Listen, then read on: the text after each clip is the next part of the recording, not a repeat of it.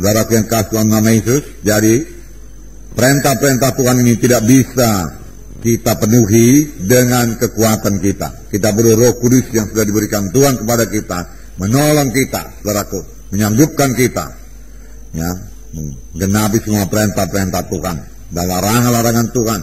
Jangan kamu menjadi serupa dengan dunia ini. Kalau seorang mengasihi dunia ini, maka yang kamu mengasihi dunia ini. Jangan Tuhan berkata. Ini tidak ada padanya kasih Bapa. Jadi harus pilih salah satu. Kasih dunia atau kasih Bapa. Kalau kita mengasihi dunia, kasih Bapa tidak ada. Baraku. Kalau kita mengasihi Bapa, harus tidak boleh mengasihi dunia ini. Nah itu juga saudaraku, hanya bisa kita laksanakan, saudara, dengan kuasa roh kudus yang dianugerahkan Tuhan bagi kita. Kita biarkan roh kudus menekan kita, mendiami hati kita, saudaraku, dan memimpin kita. Baru kita sanggup, saudaraku. Nah, saudara, jadi semua kita perlu penuh dengan roh kudus, saudaraku. Memang dari mulanya Tuhan sangat menekankan saudaraku mengenai roh kudus ini, saudaraku. Mengenai roh kudus. Selama dia di dunia ini, dia banyak saudaraku bicara mengenai roh kudus. Supaya murid-murid menerima roh kudus menerima roh kudus. Bahkan Yohanes Pembaptis, saudaraku sudah berkata bahwa saya yang datang kemudian daripadaku, aku tidak berlayak melepaskan tali kasutnya, dialah akan membaptiskan kamu dengan roh kudus dan api. Jadi Yohanes Pembaptis sudah mengerti saudaraku akan roh kudus, saudaraku. Nah, saudara, Tuhan Yesus juga menekankan kepada murid-muridnya yang mereka menunggu di Yerusalem, saudaraku. Dan saya penuh dengan roh kudus. Jadi semua kita penuh dengan roh kudus. Karena bagi kamulah perjanjian itu. Dan bagi sekalian orang yang telah dipanggil Tuhan. Bagi yang jauh-jauh. Bagi kita lah perjanjian itu. Terlebih kita yang hidup pada akhir zaman ini, saudaraku. Di mana kasih manusia sudah banyak luntur, saudaraku. Di mana dunia kelihatannya menguasai segala sesuatu. Dan kita tidak berasal daripada dunia ini dan tidak boleh mengasihi dunia ini. Maka kita butuh sekali.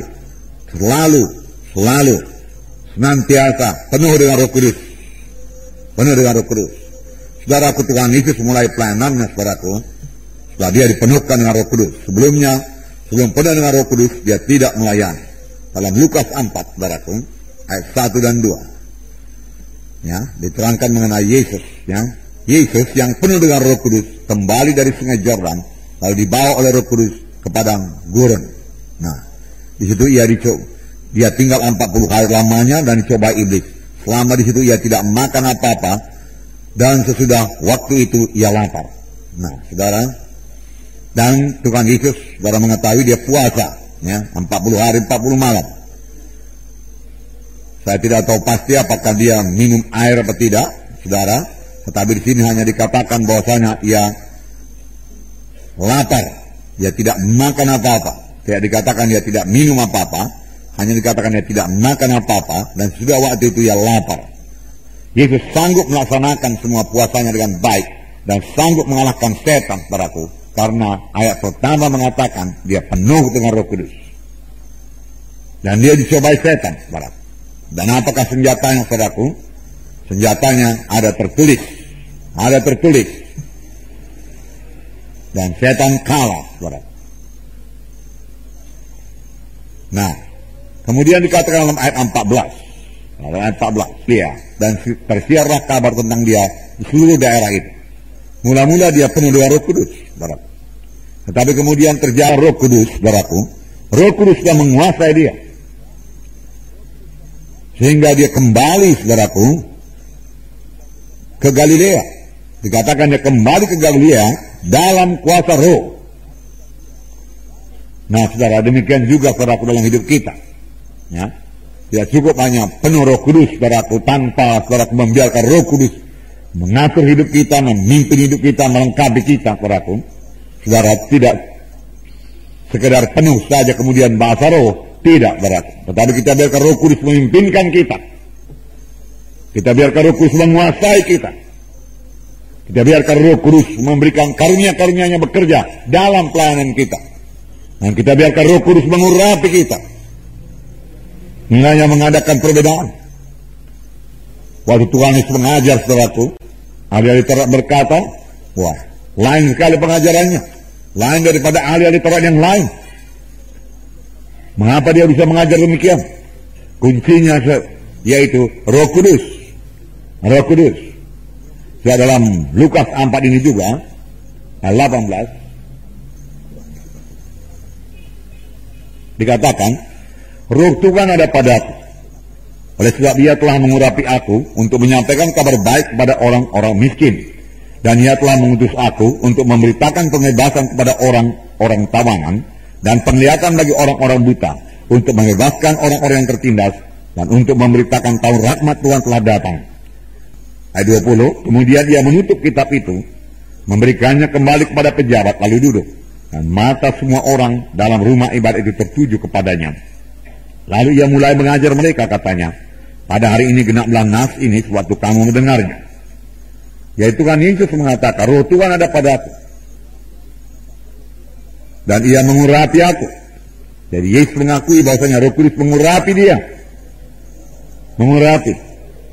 Kalau Yesus perlu diurapi, kita lebih perlu diurapi. Amin, saudara. Diurapi untuk apa? Ini dikatakan menyampaikan kabar baik kepada orang-orang miskin. Kelihatannya saudaraku kita sudah mengerti mengenai ayat-ayat keselamatan. Kita tahu memberitakan Injil. Bagaimana Yesus mati di kayu salib, darahnya tercurah. Kemudian dia berkata sudah genap. Dia mati. Kemudian bangkit daripada kematian. Ya. Dan firman Tuhan berkata, kamu ditebus bukan dengan emas dan perak, tapi kamu ditebus dengan darah yang mau. Darah domba yang tidak bisa selain itu darah Kristus. Haleluya, itulah Injil. Saudara, tetapi memberitakan Injil tanpa urapan roh kudus, saudaraku, adalah mematikan. Hanya huruf saja mematikan. Kita butuh urapan roh kudus untuk menyampaikan kabar baik. Sama sebagaimana Yesus diurapi roh kudus, baru dia bicara. Urapan, jubah. Nah, juga saudaraku, memberitakan kebebasan bagi orang-orang tawanan. Di mana ada roh Tuhan sudah ada kebebasan firman Tuhan berkata. Nah, roh Kudus, saudaraku, mengurapi Tuhan Yesus untuk memberitakan pembebasan. Saudaraku, saya yakin saudaraku, pada waktu pemberitaan firman Tuhan juga banyak orang sembuh. Belum didoakan, belum sampai kepada jam berdoa. Banyak orang terikat bebas pada waktu pemberitaan firman Tuhan. Saudara jangankan waktu pemberitaan firman Tuhan, saudara. Pada waktu saudara pujian penyembahan. Pujian. Saudara kita memuji Tuhan. Kitalah umat pemuji. Amin saudaraku. Memuji Tuhan. Mengapa kita puji Tuhan? Karena apa yang telah diperbuatnya bagi kita. Karena perbuatan tangan yang besar. Kita puji Tuhan. Firman Tuhan dalam Mazmur berkata, Ya, bersorak-soraklah untuk Tuhan. Pujilah dia. Ya, bersuka citalah di hadirannya. Haleluya. Firman Tuhan mengatakan demikian. Kemudian kita perlu juga menyembah Tuhan dalam roh dan dalam kebenaran. Kalau kita menyembah Tuhan, para kita menyembah karena besarnya Tuhan itu. Berkuasanya Tuhan itu. Kita menyembah Tuhan karena siapa dia adanya. Kita memuji Tuhan karena perbuatan tangannya. Kita menyembah Tuhan karena Tuhan itu besar. Karena siapa dia? Dia Tuhan ajaib. Ya, besar dan perkasa Allah kita.